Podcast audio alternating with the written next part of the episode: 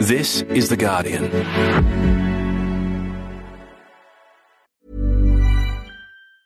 Wünschst du dir, dass dein Lieblingsnachrichtenpodcast nicht mehr durch Werbung unterbrochen wird? Gute Neuigkeiten. Werbefreies Hören bei Amazon Music ist in deiner Prime-Mitgliedschaft enthalten.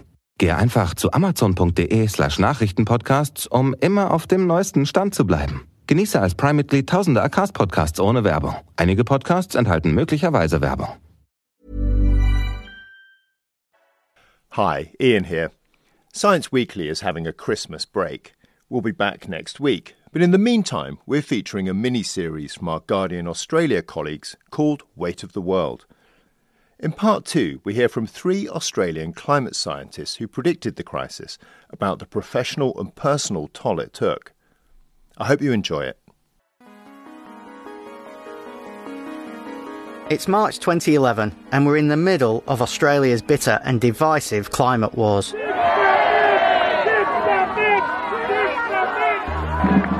Julia Gillard, you're live. It was a toxic, it was a really toxic time. Yeah, yeah. We were tense, I have to say.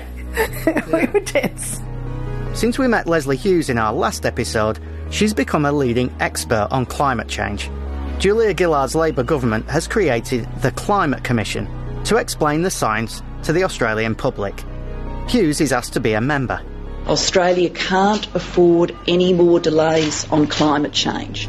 But now she's in an unfamiliar place for a scientist. In a media spotlight at the centre of a political storm. A couple of days before our very first town hall was that famous protest on the lawns of Parliament House with Julia posters and Ditch the Witch and all of that sort of thing. Tony Abbott was in opposition and was, you know, building up that toxicity. I want to say that I do not see scientific heretics. I do not see environmental vandals. I see people who want honest government. Two days after that infamous protest in Canberra, the Climate Commission, chaired by scientist Tim Flannery, holds its first community meeting at Geelong Town Hall. It's standing room only. Good evening, ladies and gentlemen, and welcome to the Climate Commission's community conversation. So there was the six of us up on the stage. We were being filmed live for ABC 24 and for Sky News, so we had these great big uh, bright lights in our faces, couldn't actually see the audience. At one point, there was this crash, and my first thought was Tim's been shot. It sounded like a gunshot. And because the atmosphere was so toxic generally, that was my first thought. And it was actually the poor old ABC cameraman who had fainted under the heat.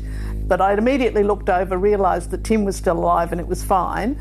But that just shows you the sort of heightened sensitivity at that time. Yeah, and we the all fact we that all you had would think somebody's yeah, that, that that was an assassination. That that was my first thought. Fellow scientists Ove Hoegh-Guldberg and Graeme Pearman have been facing their own battles. In our last episode, we heard how Pearman was measuring the rise of CO2 in the atmosphere, and how Hoegh-Guldberg discovered the world's coral reefs would soon be under threat from global heating. In this episode, we learn how all three scientists faced incredible pushback for their predictions. What did they do once they knew? And how did it change their careers and their lives? I'm Graham Readfearn, and this is Weight of the World, Part 2 Ringing the Bell.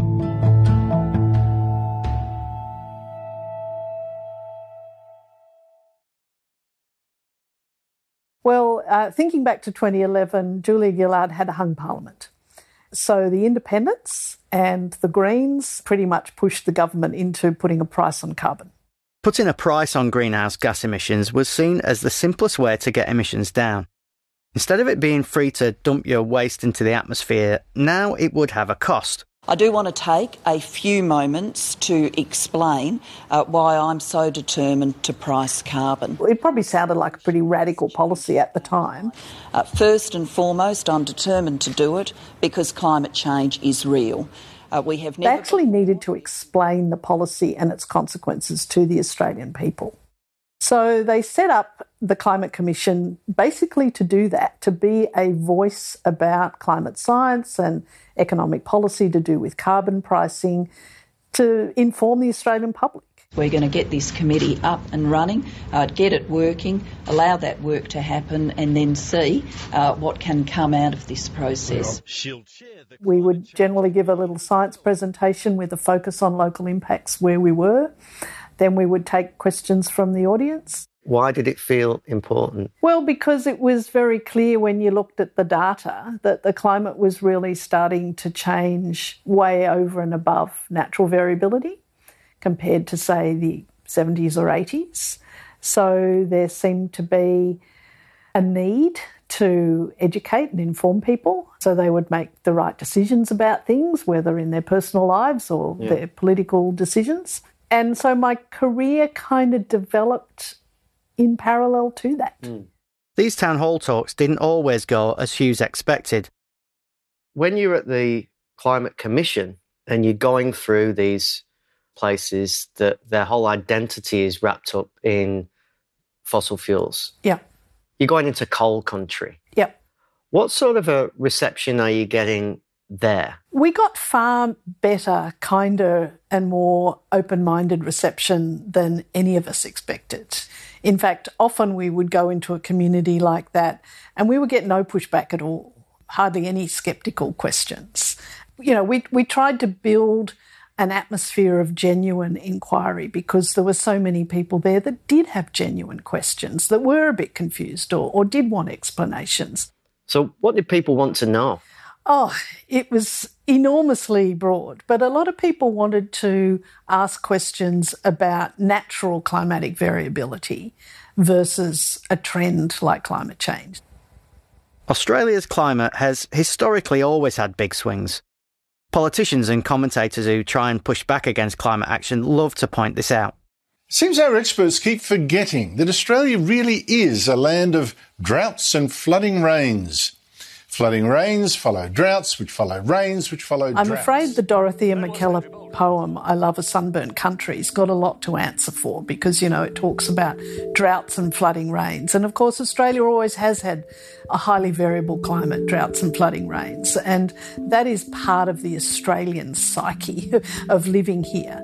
So a lot of people would ask about, but surely, you know, when I was a kid, we had droughts, we had floods you know, it gets hot in summer all the time. What's different now?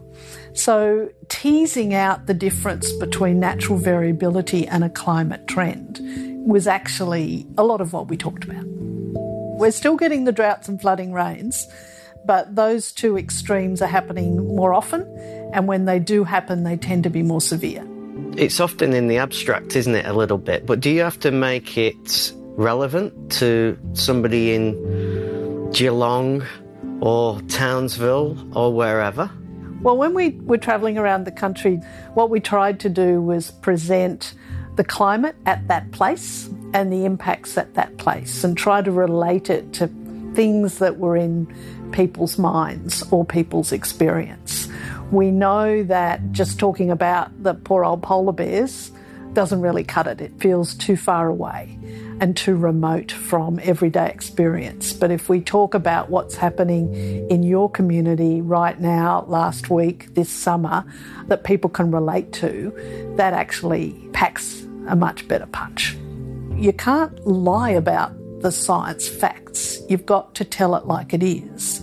But the framing of it is really important to get people to understand we're being honest with you because we have to be as scientists. But what we want you to take from that is that things are even more urgent for action than they were before. 20 years before Australia is putting a price on carbon, Graeme Pearman is the country's most senior climate scientist. One of his jobs is to brief prime ministers. Care for your planet as you would care for your children. Their tomorrows depend on our actions today. Pearman briefed Bob Hawke in the late 1980s and the next two Australian Prime Ministers, Paul Keating and then John Howard. We mustn't do silly things on climate change, do things that damage our economic advantage. Are you nervous going into a meeting to brief the Prime Minister? Is this. Uh... I certainly was nervous because I'm actually a very introverted person. But if you are confident in what you know as a scientist, talking about what you know is is a very very different thing, and uh, I didn't find any problem with that.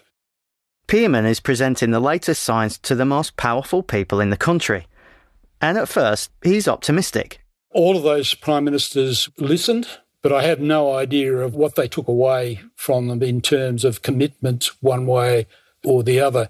In fact, I'd have to say that Bob Hawke was uh, involved in fairly heavily new investment in CSIRO yeah. climate research, but subsequently uh, there was no evidence that there was a change in policy as a result of that. It's long forgotten now, but in 1988, a UN conference in Toronto recommended developed countries should cut their emissions by 20%. Pearman was there. The Hawke government adopted this target, but it was later dropped. As it turned out, that would have been a really good target because it would have incentivised a whole series of changes that would have led us down a pathways totally different from the way we went. But it was very poorly based. It came out of that sort of bureaucratic uh, discussion. It wasn't very well based in the sense that turning around the energy system of the global community to reduce emissions by 20% in that short period of time, almost impossible. Graeme Pearman is very clear on what his role as a scientist should be to present the science. And this is what he's doing to government, prime ministers, and to the public.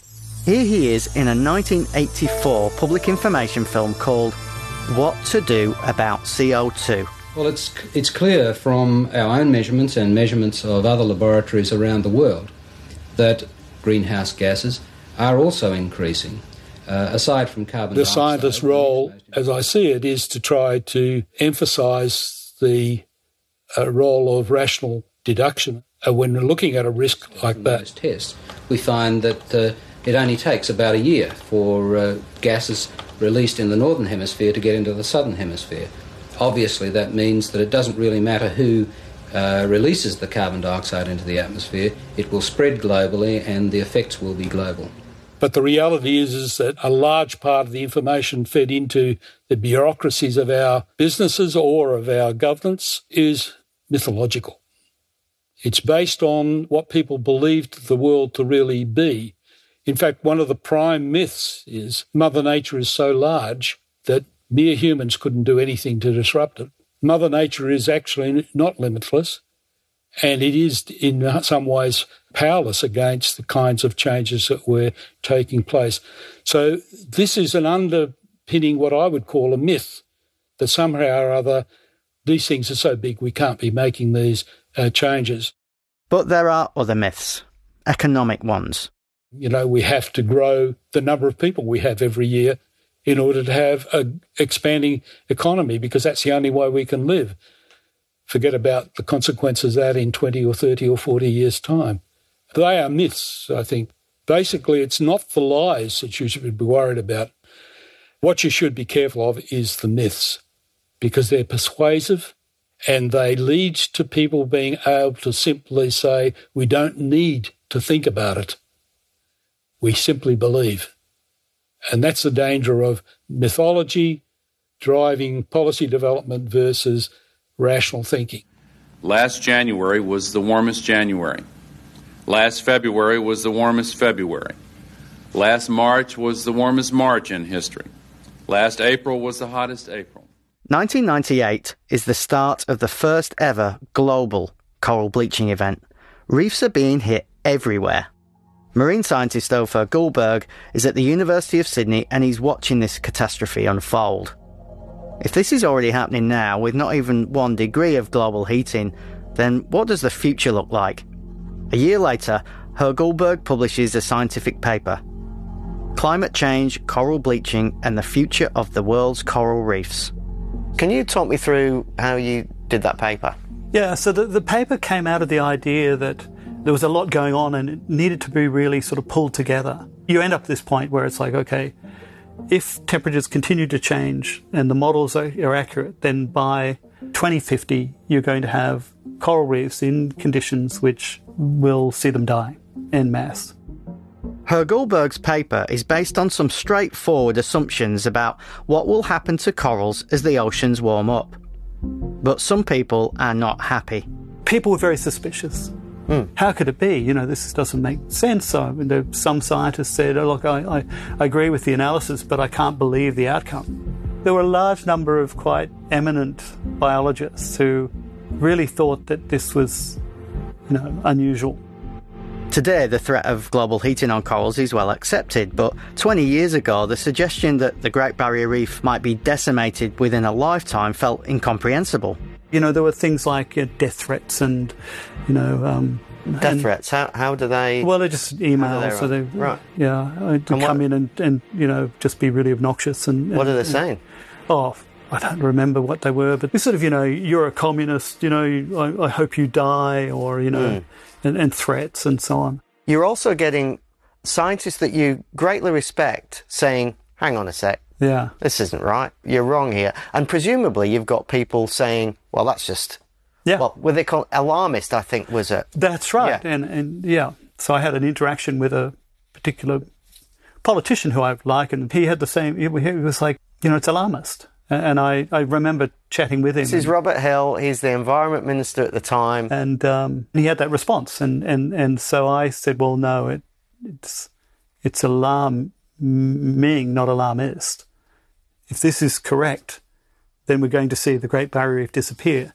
And at that point, the politics of it was they didn't want the Great Barrier Reef tied to change and global change because the Australian public could look at this and go, well, that's bad. We, we don't want to lose the mm. Great Barrier Reef. It's got all this, you know, tourists, fishing, people love it. It was a real interesting journey for me because, I mean, I was a young academic and, um, I wasn't used to sort of having 10 journalists hitting you hard, yeah. you know, wanting some sort of resolution of this. And, and of course, it just was a strange situation. You're a softly spoken marine biologist yeah. interested in the symbiotic relationship between corals and. Exactly. This, I like sea slugs. Yeah. So, and you become the centre of this yeah. politicised scientific storm. How are you feeling at that time? It's almost like you get an ulcer because you're always on guard making sure that you get the messages across accurately and precisely. That can build up over time and, and sort of depress you. I'm a really very optimistic person, but it does knock you around a bit. There's no doubt about it. And I think you've been in the same situation where yeah. it just, you know, it's just like, why can't people just, you know, go with the facts and let's discuss solutions as opposed to denigrating? Mm.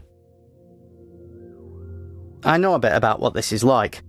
In the late 2000s, I was writing a daily climate blog for News Corporation, and every day for months I'd get abusive messages, comments, and emails.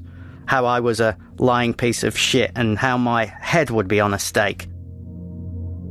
Similarly, a couple of years after my own experience, Hughes and her fellow Climate Commission members, Tim Flannery and Will Steffen, are being publicly and privately attacked some parts of the media had a a dislike for Tim Flannery. Yeah. Um, he's uh, a, he's, he was a controversial character. You know, all too often we're seeing um, the sceptical end, or the, the, the end that wants to the end of the debate that wants to see climate the climate risk downgraded, taking these supposed leaked reports and making of it whatever they want. And people like Tim had death threats and that sort of thing. Tim was getting them regularly, as well as just horrible stuff being thrown at him. Uh, Will also did. As far as I'm aware, none of the other commissioners did. You know, I, I would have the occasional horrible voicemail message left on my like office mail. Oh, just sort of just being super critical and, and calling me names. Uh, but I, I never felt personally physically threatened. So I guess that all made us feel pretty sensitive to possibly being in physical danger as well as, you know, just taking the usual crap. Do you think that those threats to your colleagues were they an attempt to shut them down? Shut them down? Absolutely. Yeah, absolutely. Yeah. Did it Yeah. not make give you second thoughts? Maybe I shouldn't be doing this. This is Look, I- getting. I, I never I never got to the point where I thought I shouldn't be doing it. In some ways I think it probably just made me more determined Yeah. because if you give in to people like that they win. And I was determined that they wouldn't win.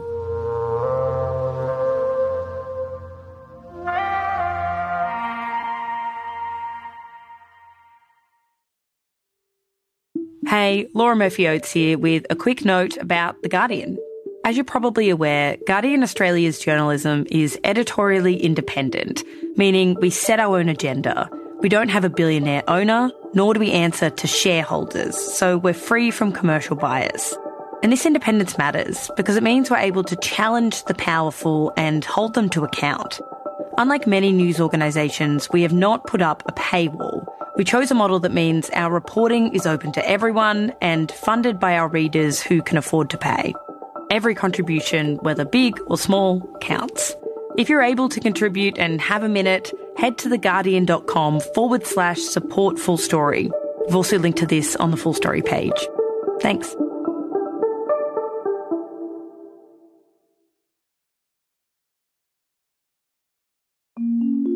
In the late 1990s, the United Nations are bringing countries together to sign agreements to cut emissions. Australia's Prime Minister John Howard isn't convinced by the science, and his government is trying to find a way to protect Australia's fossil fuel industry. Tell me about briefing John Howard. Did you get a sense of uh, of uh, what he thought about climate change? No, I didn't. And uh, the the environment in which those discussions took place, there was this person rolled in from CSIRO to make a presentation about some facts, and then we went home. It's around this time in 2004 that Graeme Pearman joins the Australian Climate Group. This is a group of scientists and experts who release a report saying that climate change is a major risk and that Australia should cut its emissions by 60% by 2050. Reduction targets are still a controversial idea at this stage, and the scepticism towards climate science is putting pressure on the CSIRO.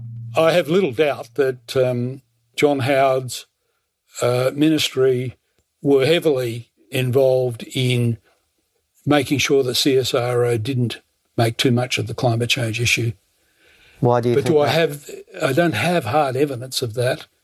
But I think it's just the the fact that nothing was happening politically, Yeah. and there was no change in policy that really represented what the science was saying we should be doing. I'm fairly convinced that what was actually dominating at that time was the influence of the resource companies that were saying, as they are right today in parts of Australia, right at the moment, don't do this because it'll interfere with our economy.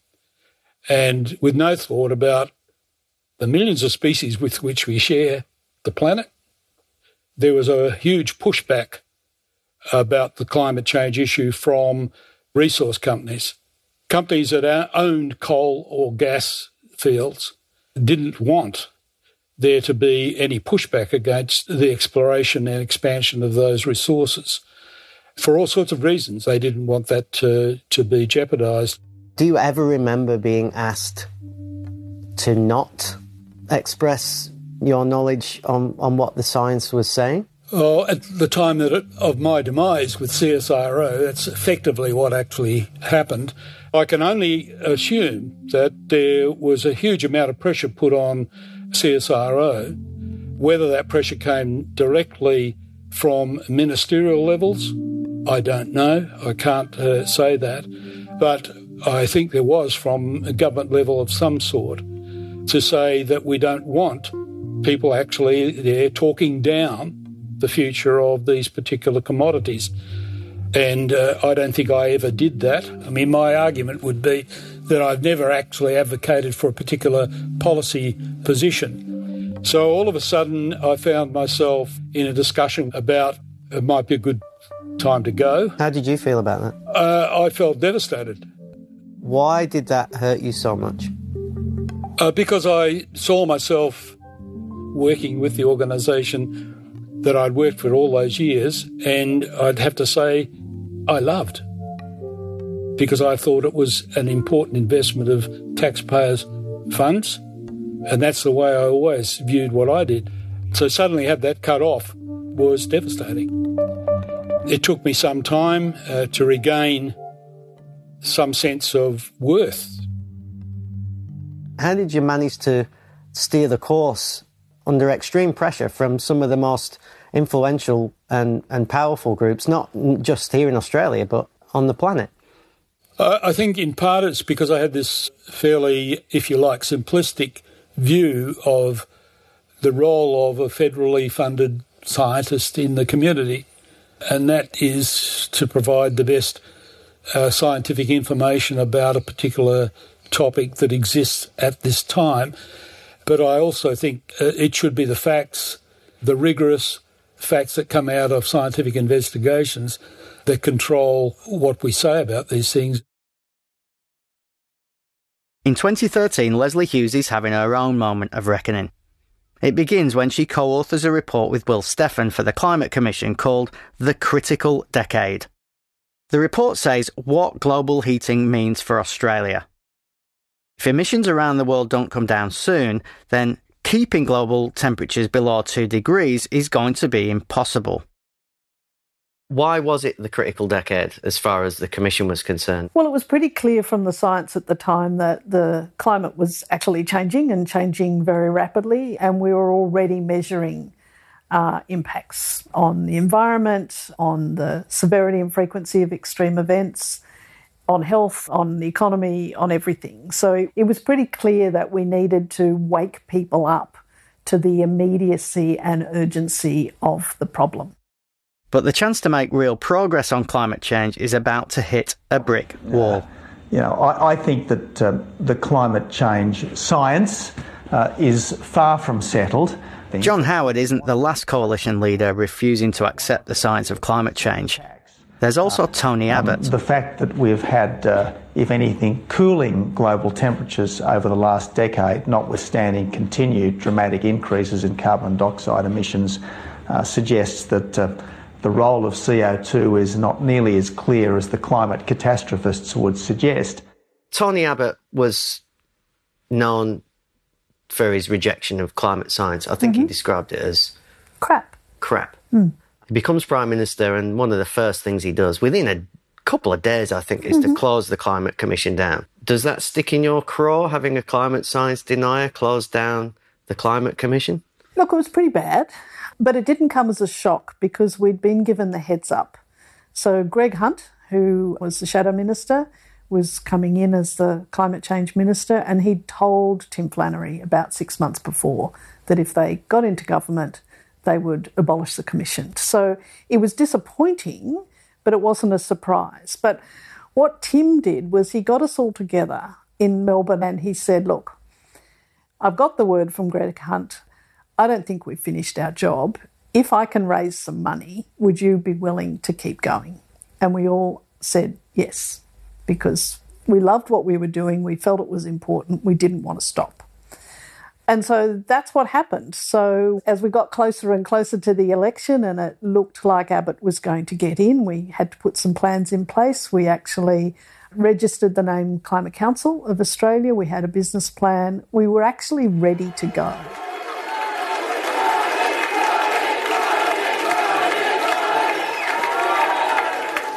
And from today, I declare that Australia is under new management and that Australia is once more open for business. As expected, on the 7th of September 2013, the coalition wins the federal election and Tony Abbott becomes Prime Minister. So the election was on the Saturday. The government was sworn in, I think, on the Tuesday, and either that day or the next day they abolished the Climate Commission. The federal government's moving to scrap two climate change agencies as it continues to put its stamp on the public service. And it was very symbolic to us and to many, many people, of course, that the first act of the government was to close down a science communication organisation on climate change. The head of the Climate Commission, Professor Tim Flannery, lost his job today and the organisation was abolished. So it still came as a bit of a body blow, even though we were expecting it. You've got a, a government that's got a price on carbon, it accepts the science. Yeah. And overnight, you've Yeah. got the opposite of all those things, Yeah. pledging to get to repeal the carbon price and Yeah. get rid of the, the climate commission. It was a shock for you. It, uh, I think probably for the community at large as well. It was like night and day, wasn't it? Well, it absolutely was. But what that did allow us to do was to fund the Climate Council. I think there was a there is a critically important role in, in keeping the public informed about this complex policy area because if you don't do that, you won't get good decision making in the longer term. There were so many Australians who were so pissed off that that had happened. I mean, a lot of them were pissed off about Abbott being the Prime Minister in the first place, but that symbolic act of what they did really set the tone for what that whole government was going to be like. And there was so many people that were so angry and so frustrated that when we actually went public, and Tim went public about 10 days later to say, we want to start this new organisation, we're appealing for public donations, we need to continue the work of the Climate Commission. Despite the extremes, despite the, the polarisation, the political polarisation, there are facts on the ground. Australians are feeling them now as our climate starts to change, and they need to understand what's happening. And all of those people who were angry and frustrated then had a mechanism to practically express that by giving us money. Hmm. And that was really the reason why the Climate Council was able to raise 1.2 million in that first week. The pressure became well, all of these people have given money, they have faith in us, they have expectations of us. We now don't have a secretariat, we don't have staff. we had one staffer who was Amanda McKenzie, the CEO, who, you know, the Climate Council wouldn't exist without her. And we thought, what are we going to do now? We felt this weight of responsibility of everybody's expectations. And then we had to have a plan to keep going. For all three scientists, the attacks come not from the fringes, but from the government of the day. A whole lot of lefties here celebrating your beauty. We've signed the Paris Agreement. What a great, wonderful thing it was. All the excitement of the day. One day in 2015, Hoegh-Guldberg is caught in an ambush. You were doing a, a trip to Canberra to brief politicians about the latest climate science, and you were scheduled to be in a room with a backbench coalition committee chaired by the MP Craig Kelly. So our Paris target is the most onerous of any nation in the world. We were giving this presentation to the general, you know, different sides of politics and so on. And then there was a, you know, a call from Craig Kelly to, you know, ask if we would come and talk to them. And I thought, oh, okay. I had assumed it would be about giving this group a, an overview of the science uh, behind the, the latest reports and what that science was telling us. That was my naivety. And so we went in there and um, not interested at all. That day, Craig Kelly assembles some of Australia's most vocal climate science deniers. Three people from the Institute of Public Affairs. This includes well known climate skeptic Jennifer Marohasy. To Hoegh-Guldberg, this feels like mud wrestling. We had Jennifer Marohasy continually beating us around the brow over the fact that all surface temperature records were corrupted. But there was no way that tens of thousands of measurements were just sort of all over the shop. And even some of the people that were advocates for th- this being a problem, once they looked at those sort of studies, they realized that that was just not the case either. And so we gave our talks, yeah. short overviews of, Yeah. of, of so on. And then, then it was sort of, you know, Jennifer's time. So she sort of stood Mm. up and told us about how all the surface temperature records had, you know, were, were ina- inaccurate. And so therefore our understanding of global climate change was wrong and that, you know, it wasn't happening. So, Mm. you know, let's go back to whatever. Mm. But I mean, I suppose, you know, you, you might feel ambushed, but I sort of felt quite encouraged. But I, I did at one point, you know, trying to talk about the the facts of the situation and so on, and get it across to the people in the room and so on, and they just weren't there to listen. They were there to to you know muck wrestle and, Yeah. and whatever. At one point, I started to laugh. And, and Craig, I think it was Craig Kelly or somebody li- like that who turned around and said, "Why, why are you, why are you laughing?" And I said, "Well, you know, whatever you think of me, but you've got, you know, John Church, you've got Mark Howden. These are hugely respected international scientists and, and, you know, having them here today. But you're essentially not listening to them and you're, you know, and, and it was, it really was comical. I mean, it was like some sort of really bizarre Monty Python skit. How do you as a scientist cope when you're essentially under attack in that way? One part of my response was to sort of double down, as they say in, in, in America, to become even more stubborn about the data and, and so on. Hoegh-Guldberg has seen these massive bleaching events and he knows that the burning of fossil fuels is behind them. Without action, these crucial ecosystems are in danger of disappearing. So, can a scientist also be an advocate? Yeah, well, that's an interesting question. How do you respond? I think you've got to be really careful that you advocate for good science and evidence based decision making. We have to be good advocates for change, but not become activists. Mm. And, you know, uh, that's not to say activism is a bad thing, but if you want to convince someone about the science, then you don't want this mixed in with the sort of activism approach. Yeah. I'm not an activist. My job is to be the bald professor who comes along and talks about the detail, usually nauseatingly levels of detail, but it, but it, that's my role. I'm Yeah. you know probably not good at gluing myself to gates, and my role I think perhaps is best spent close to the data and then bringing it Hmm. forth in credible science. In Graeme Pearman's mind, it's not his role to be an advocate. His responsibility is to lay out the science. There is a very narrow line between providing scientific information and advocating. And I used to have to often talk with my own colleagues about being very careful about defining that line because as scientists, people want to know what we know factually from our experiments, from our observations, from our rational uh, deductions. And it's not really up to us to then tell people what to do. But the Australian Climate Group, of which Pearman is a member, is saying Australia's emissions need to come down. The irony of that, that was the very undoing of me because I was regarded as advocating a policy change by the Australian government, which I denied then and I deny uh, ever since. Uh, all I was ever doing was saying that if you put so much CO2 into the atmosphere, this is the kind of change in concentration you would expect. And on the basis of the best science we have, this is the kind of climate change you would expect. Make your policies according to that. Pearman sees a clear distinction between advocating and presenting facts. And I implore all scientists to be very careful about that. It's very easy to step over that barrier. At the same time, we need advocates, people who pick up on the science and then take as a role the promotion of particular responses, be they state government or federal government decisions or standing outside of a company's door and demonstrating. These are decisions that people have to make if they're going to actually be advocates.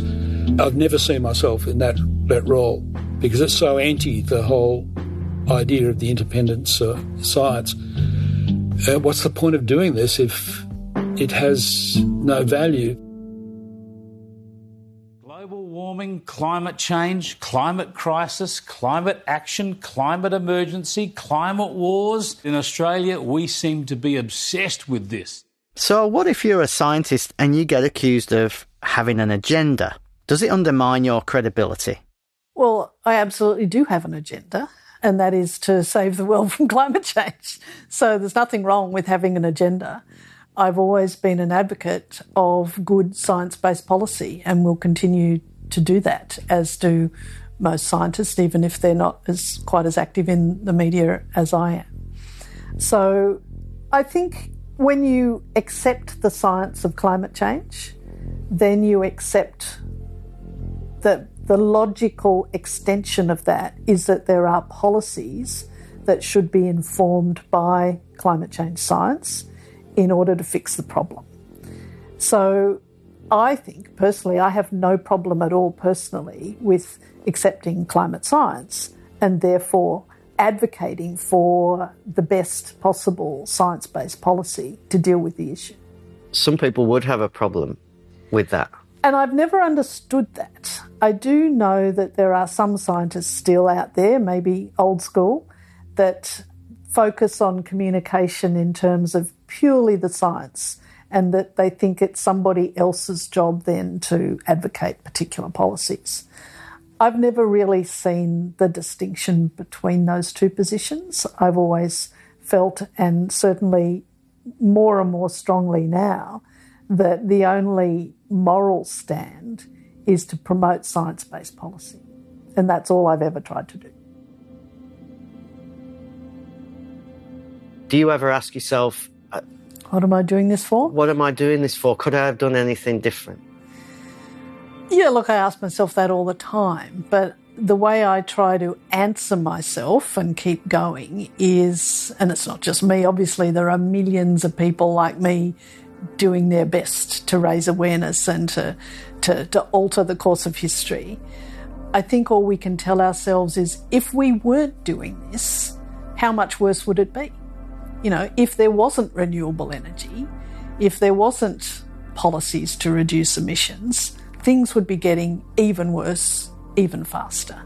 So I guess that's what I tell myself that I have a responsibility to do whatever I can. To see the Great Barrier Reef die and, and turn around and say, I told you so, is just not useful. It's like, let that water go under the bridge and let's get on with bringing people along to not only contemplate, you know, what we've been doing wrong, but actually how do we solve the problem? And uh, this is a problem for society to try to get a, a new sense of what really should we be focusing on, saying, well, where do we want to be? It's the world that we want to live in.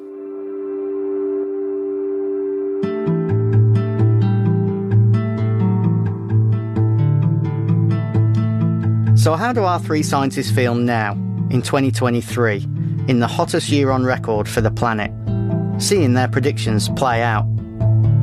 And can they see the possibility of a different future?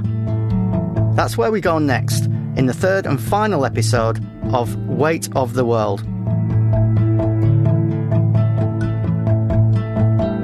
Weight of the World was produced by me, Graham Readfearn, and Camilla Hannan. Sound design and mixing by James Milson and Camilla Hannan. Production assistance by Melanie Chun, Jacob Wallace, and Daniel Seymour. The executive producer is Miles Martignoni. We've also produced videos and articles as part of this series, and to have a look, go to theguardian.com and we'll put a link to that in our show notes. If you like the series, tell your friends and give us a rating or a review on Apple Podcasts or Spotify. And thanks for listening.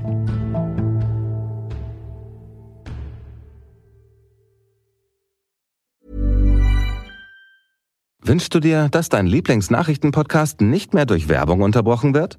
Gute Neuigkeiten. Werbefreies Hören bei Amazon Music ist in deiner Prime-Mitgliedschaft enthalten.